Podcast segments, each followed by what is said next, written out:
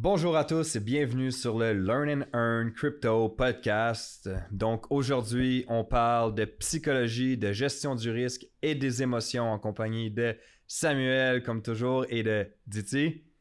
Donc, euh, avant de commencer, on s'entend qu'on n'est pas les conseillers financiers, on n'est pas là pour vous donner des conseils financiers. Donc, tout ce qu'on euh, partage, c'est vraiment une question d'expérience euh, personnelle, d'expérience passée, de projection future, mais basée sur nos propres opinions et nos propres conclusions. Donc, faites vos propres analyses, tirez vos propres conclusions, puis investissez l'argent que vous êtes prêt à perdre parce que c'est un marché très volatile qui peut mener à de très grandes pertes.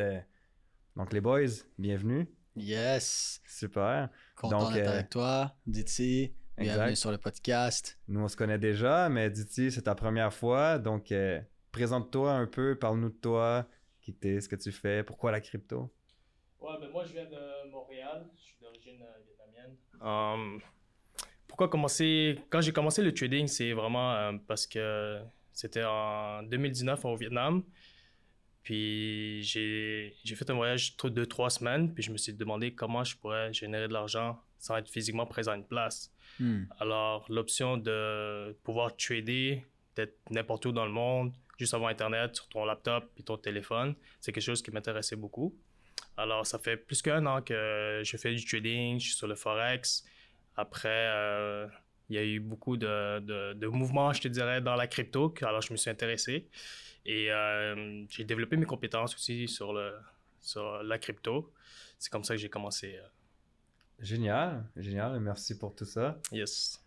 Donc, euh, aujourd'hui, parlant de psychologie, gestion du risque et des émotions, on s'entend que c'est un marché qui est très volatile. Donc, étant très volatile, qui dit, ben, en fait, qui dit volatile monte rapidement, comme ça peut descendre très rapidement et ça joue énormément ici au niveau euh, du cerveau, au niveau des émotions, hein, parce que le cerveau, c'est ça qui vient contrôler nos émotions. Donc, euh, c'est quoi une astuce, par exemple, toi, Diti, que tu pourrais donner aux gens euh, afin d'aider par rapport à ça? Ben, vu que j'avais commencé sur le Forex, la crypto, il fallait changer un peu mon analyse, je te dirais, puis vraiment de respecter un bon risk management que sur le Forex, euh, c'est moins volatile alors que la crypto, il fallait que, euh, que je fasse plus euh, attention, je dirais. Puis de vraiment respecter mon risk management de, de, de, de, 1 à 3%, right? Puis vraiment avoir plus de, confirmation, d'après mon analyse aussi il fallait changer mon analyse par rapport à comparer du Forex à la crypto. Ben, je dirais que là-dessus, tu amènes un bon point, on s'entend. Le, Forex, ça reste que c'est quand même très volatile.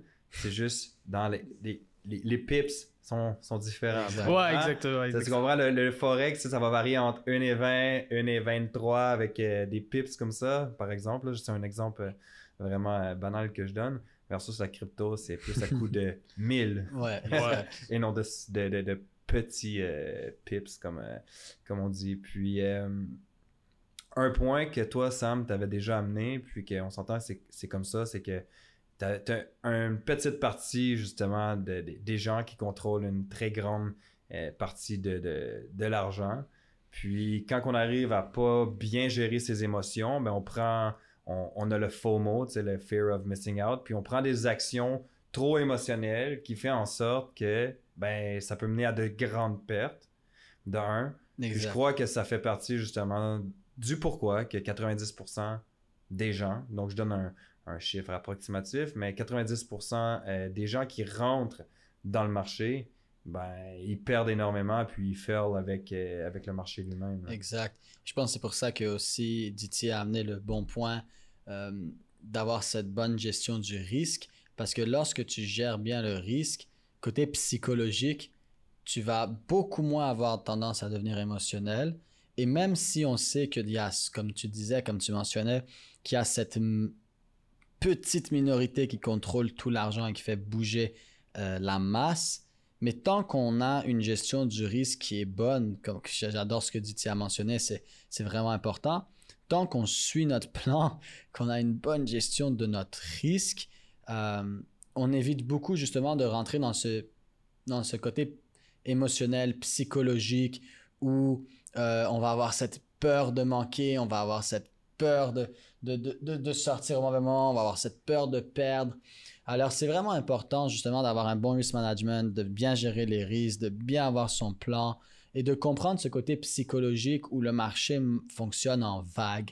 C'est toujours des vagues. Donc, tu vas avoir la vague où les gens ont peur et c'est cette vague-là où les, les, institutions accumulent, accumulent beaucoup, beaucoup, beaucoup. C'est là où ils achètent, ils achètent, ils achètent. Ensuite, vu qu'ils accumulent tout ça, qu'est-ce qui se passe?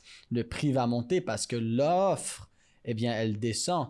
Et là, l'offre descend et la demande de la masse va revenir. Et là, on va voir le prix commencer à remonter, monter, monter. Et qu'est-ce qu'on va arriver? On va arriver dans des phases. Des phases où on va avoir la phase où, oh mon Dieu, ça remonte. Oh mon Dieu, c'est réel. Oh mon Dieu, on va être millionnaire. Oh mon Dieu, je vends mon âme et euh, ma maison pour pouvoir acheter plus de quelque chose parce qu'on va être riche.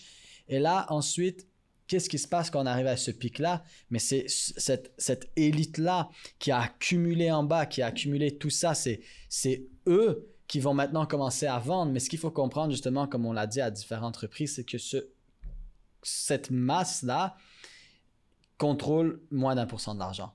Et l'autre 1% contrôle 99% d'argent. Alors, qu'est-ce qui va se passer? C'est que cette accumulation-là qu'ils ont fait, eux, ils vont commencer à distribuer. Donc, ils distribuent. T'en veux, JP? Tiens. T'en veux, DT? Tiens. Vous en voulez? Tenez, prenez-les, prenez-les, prenez-les. Et eux, ils sont en train de vendre en profit. Et les gens achètent sur de l'euphorie. Oh mon Dieu, ma cousine m'a dit que c'était bon. Mon voisin m'a dit que c'était bon. Instagram m'a dit que c'était bon. On est millionnaire. Let's get it. Le gars qui me sert mon café m'a dit que c'était bon. C'était bon. exact. Dogecoin, ouais. Et là, ensuite, on voit ces petites corrections. Et là, les gens, qu'est-ce qu'ils font? Ah non, non, non, c'est normal. Ça peut pas toujours monter, il faut une petite correction. Là, ça remonte d'un coup. Ah, vous voyez, ça remonte. Let's go! Let's go! Let's go! Qu'est-ce qui se passe? On recommence à venir à la première phase du cycle, là où les gens ont peur et les institutions accumulent. Donc là, boum, tout le monde a peur, ils vendent. Les institutions, qu'est-ce qu'ils font? Ils achètent, ils accumulent. Hop, ça recommence. Il y en a moins sur le marché. Le cycle recommence comme ça un an, un an et demi et on repart. Et c'est pour ça que moi, je dis que peu importe le marché, que ce soit les stocks, l'immobilier, la crypto, peu importe, ça ne me dérange pas c'est quel marché. Je fais confiance aux émotions des gens. Ça, ça ne change pas. 100%. Hmm. Mais les gens achètent énormément aussi à la verticale. Hein. À la verticale. Ouais, exactement. À la verticale. Les gens achètent à la verticale, ils voient que ça monte. C'est là que l'euphorie se crée pendant que les institutions, hmm. ben, eux, sont en train de rire parce qu'ils se disent OK, ben là, vous continuez d'acheter, ça va continuer de monter. Puis après ça, ah, ben, c'est nous qui liquide, c'est nous qui est en profit. Euh, finalement, ben, c'est pour ça que, comme je disais, 90% des gens perdent parce qu'ils achètent à la verticale, ils achètent avec l'émotion, le hype, l'euphorie. Qu'est-ce qui se passe après? Ah, ça descend, puis là, boum, ils, perdent en fait. souvent, en fait, les, les gens, pour ramener un autre point, ben, ils achètent en haut, puis ils vendent en bas. Exactement. Puis c'est ça mon erreur au début, que quand je voyais un bon momentum euh, haussier, je rentrais direct. Puis là, j'ai appris que il faut que j'attende une correction, puis j'analyse plus le marché et pas rentrer mes émotions euh, quand je trade. Il faut vraiment que ça respecte ma stratégie. Puis ensuite, euh, euh, avec la crypto, là, mes stop loss sont à 200-300 pips quand je fais du leverage. Avant, dans, la dans le Forex, c'était 50, 60 pips. Alors là, vu que c'est plus volatile, il fallait que je fasse plus attention à ça. Puis être plus prudent. 100%. 50 pips de profit, tu break even. Parce que si ça, ça, ça reverse, ben au moins tu break even. Puis là, tu regardes pour un autre point d'entrée. Exact. Très bonne stratégie. C'est bien que tu amènes ça. toujours, toujours sécuriser cette trade. Exact, ouais. Je crois que c'est c'est important. Puis, tu sais, comme là, tu parles, on parlait énormément, d'avoir une bonne analyse, d'avoir un bon risk management. Puis tout, ben, ça demande de l'organisation. Hmm. Puis je crois que c'est vraiment euh, le plus important, c'est vraiment d'être bien organisé pour pouvoir bien gérer ses émotions. Puis surtout, de prendre le temps, de prendre le temps. Ouais, exactement. Ce qu'on oublie souvent. Puis il y a tout le temps des opportunités. Si tu vois que tu as manqué l'entrée, c'est correct, il y en aura une autre. Exactement, exactement. C'est ça que le monde, que moi aussi au début, quand je débutais, je disais, ah non, c'est live, je, je dois me positionner. Mais après, avec le temps, je me dis, si je l'ai raté, c'est pas grave, il y en aura une autre. Peut-être pas aujourd'hui, demain ou après-demain. Mais c'est qu'en fait, comme tu dis, si tu y vas live parce que tu dois te positionner, c'est que tu te positionnes à de plus grands risques de perte. Exact. Exact. Elle est là la problématique. Comme toi, Sam, qu'est-ce que tu disais? C'est que tu préfères avoir une bonne analyse technique, un bon point d'entrée, puis à limite attendre que même si ça monte, que ça redescend à un peu plus cher que c'est en ce moment, psychologiquement, tu es plus confortable parce que tu le sais que tu as un meilleur point d'entrée. Exact j'aime mieux rentrer euh, dans un projet à 10 dollars après qu'il est passé de, exemple 15 dollars à 10 dollars que de rentrer dans un projet à 8 dollars mais qui est en train de monter à pic. Donc si un projet est en train de monter à pic comme ça et qu'il est à 8 dollars, je rentre pas. Ça monte à 15, ça revient à 12. Je préfère rentrer sur un projet qui a corrigé de 15 à 10 dollars que d'avoir rentré dans un pic à 8 dollars. Et souvent les gens vont dire, mais Samuel, c'était 2 dollars de moins. Oui, mais c'est pas ça l'important. C'est que là, tu rentres dans un moment où à n'importe quel moment, ça peut renverser sur toi. Tandis que moi, je rentre à un moment où ça a déjà renversé. Exact. Et, c'est une petite grosse différence. Une petite grosse différence, ouais, je dirais comme ça. Puis, qu'est-ce que vous auriez à dire sur. Moi, j'ai mon opinion, mais qu'est-ce que vous auriez à dire sur les Ah, j'aurais dû ben, moi, j'ai appris à. Comment je peux dire ça? Un win ou un lose, je pense parce que les gens euh, ont un attachement avec l'argent, émotionnellement. Mhm. Parce que si ce serait pas pour l'argent, je pense pas qu'ils seraient autant émotionnels. Alors, j'ai euh, développé ce, ce mindset, cette mentalité de, OK, si je prends le trade, c'est un win ou un lose. Oui, je suis content, c'est sûr, quand c'est un win, mais quand je perds, ben moi, je, veux apprendre pourquoi. C'est quoi mon erreur. Alors, euh, avec le temps, mais je pense que c'est avec le temps. Euh, c'est très important le démo account, je te dirais au début pour commencer. Puis après ça, quand tu te lances dans le vrai, de vraiment avoir une bonne stratégie. C'est sûr que personne n'aime ça perdre, mais ça fait partie du jeu. Ça fait partie de la game. Tu veux pas gagner 100% de, exact. Exactement, parce que, tu n'apprends rien. Tu n'apprends rien. Parce que les, tu veux apprendre. une des bonnes façons d'apprendre, comme qu'on parlait euh, comme qu'on a parlé plusieurs fois, c'est d'avoir ton petit carnet, tu comprends? De prendre tes notes. Puis c'est vraiment important, je pense que si tu as perdu quelque chose, c'est de revenir sur ton analyse technique initialement pour dire OK, ben gars, moi je voulais rentrer là, puis finalement je me suis planté à tel moment. Pourquoi? Reviens en arrière, reprends le temps, prends le temps de prendre le temps d'analyser comme il, comme il faut, de réanalyser pour bien comprendre c'est où ce que tu t'es planté, puis c'est c'est quoi que tu as fait de, pas correct qui a fait en, sorte que justement, ben, tu es en perte en ce moment. Absolument. Euh, je pense que honnêtement, ce côté psychologique et émotionnel, c'est vraiment la, plus, la chose la plus dure à gérer là. C'est la chose la plus dure à gérer. Et essayer d'apprendre de ses erreurs. Tout le monde perd. Quelqu'un mm-hmm. qui dit je perds pas, c'est juste pas honnête. Tout le monde perd et tout le monde perd tout le temps.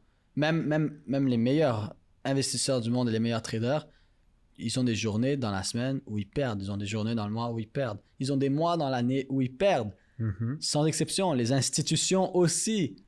Ils ont des mois dans l'année où ils perdent. C'est normal. Tu ne peux pas gagner si tu ne peux pas perdre. Ça vient ensemble. C'est un grand jeu d'échecs. Un grand jeu d'échecs entre les institutions et la masse. C'est un grand jeu d'échecs entre les perdants et les gagnants. Le trading et l'investissement, c'est toujours une équation nulle. Si quelqu'un gagne 10 dollars, quelqu'un perd 10 dollars. Si quelqu'un gagne un million, quelqu'un ou plusieurs personnes ont perdu un million. C'est toujours une équation nulle. Et c'est ça qu'il faut comprendre, c'est que tu peux pas perdre. Tu, soit tu, as, tu learn, soit tu earn. Hein? C'est un des deux. soit tu learn, soit tu earn. Soit tu, soit tu apprends, soit tu gagnes. Et le truc, c'est de apprendre pour pouvoir gagner plus. Et tout le monde a déjà perdu. Moi, je me souviens quand j'ai commencé, tu sais, les gens, des fois, se disent, nous, des fois, ils vont regarder des gens qui ont de l'expérience, puis ils comparent leur chapitre 1 avec notre chapitre 10. Ouais, mais c'est pas comme et ça, fonctionne pas comme ça. Moi, je me souviens quand j'ai commencé le trading il y a 6 ans, des fois j'étais avec mon ami sur mon téléphone, on venait de mettre un 200 dollars qu'on n'avait pas all in, hein? aucun mm. risk management, il n'y avait pas de risk management. C'était, on mettait 200 dollars pour essayer de faire 150 dollars, des trucs complètement ridicules. Et, et, et sur des, des, trades de 2, 3, 5 minutes, et on était là, on mettait la musique à fond et on criait monte, monte, monte! Et, et, et, et c'est des choses qui sont arrivées, c'est juste une réalité. Mais il y a beaucoup de gens que à la place d'apprendre, ils abandonnent. Mais dans la vie, de toute façon, il te reste deux choses.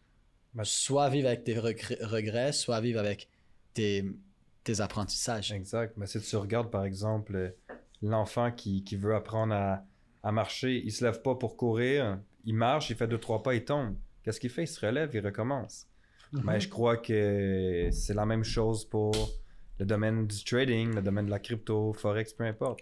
Même principe, tu dois apprendre pour pouvoir mieux maîtriser. Exact.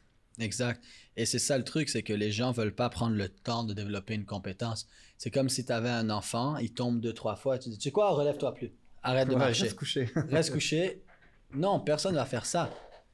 Vous comprenez, comme les parents vont aider leur enfant jusqu'à temps qu'il marche. Ils vont jamais abandonner, ils vont l'aider jusqu'à temps qu'il marche. Exactement certaines personnes n'appliquent pas ça dans la vie de tous les jours et ils devraient. Parce que quand tu as cette mentalité-là, tout change. Le trading, l'investissement, la vie, ça commence pas de l'extérieur, ça commence de l'intérieur. Les gens veulent toujours changer leur environnement extérieur. Ton environnement extérieur, tu le changes pas. Il pleut, il neige, dépendant vous êtes où, peut-être chez vous il neige pas, mais il pleut, il fait soleil, il fait beau, il fait froid. Tu peux pas changer ça. La seule chose que tu peux changer, c'est toi. Mhm. Alors, la première chose à changer, c'est ton mindset. C'est sûr que si tu changes énormément ton mindset, ça va faire une grande différence, sur ta gestion des émotions, puis surtout ta gestion Grosse différence. sur ton risk management. Tu peux apprendre toute l'analyse fondamentale que tu veux, toute l'analyse technique que tu veux. Si toi, tu changes pas à l'intérieur, ça passera pas. Ouais, 100%. Est-ce que vous avez quelque chose à, rajouter sur... Ben, moi, je dirais que c'est... Quand tu comprends vraiment l'effet cumulé, le compound effect, que ce soit sur euh, 100 pièces, on va dire 3% par jour de gain, c'est 3 dollars. Les personnes disent ah, tu fais juste 3 dollars, mais au bout de 6 mois, 8 mois, si tu fais 3% à chaque jour, ton, ton 100 dollars est rendu à 20 000 dollars. Mais le monde, hmm. ils, sont, ils disent ah, mais 3 dollars, c'est rien. Moi, je fais tant par heure. Il faut que tu vois plus à long terme. C'est ça aussi pourquoi il faut avoir un bon risk management pour pouvoir trader à long terme. Exactement. Pour pas aller comme, comme euh, Samuel disait au début, aller en ligne, mettre 200 pièces pour gagner 150 pièces. Non, tu veux gagner 2-3 pièces. Bordel, c'est du risque.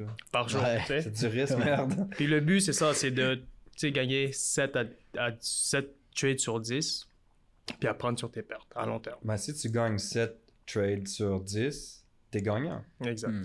Peux même gagner 4 trades sur 17 gagnants, mais on va pas rentrer là-dessus. Ouais, non, là, c'est un peu différent. Ouais, mais, mais tu sais que, mettons, principalement parlant, l'objectif, c'est de gagner plus de trades que qu'est-ce que tu perds. Yes. T'en gagnes 2, t'en perds 1, t'es winner. Exact. Si on parle pour le même ratio. Pour le même ratio. Ok, pour le même ratio, t'en gagnes 2, t'en perds 1, t'es gagnant. Overall, t'es gagnant, puis c'est ça qui est important. Puis, je crois que c'est aussi important de pas juste tout mettre tes œufs dans le même panier, de pouvoir diversifier euh, un petit peu.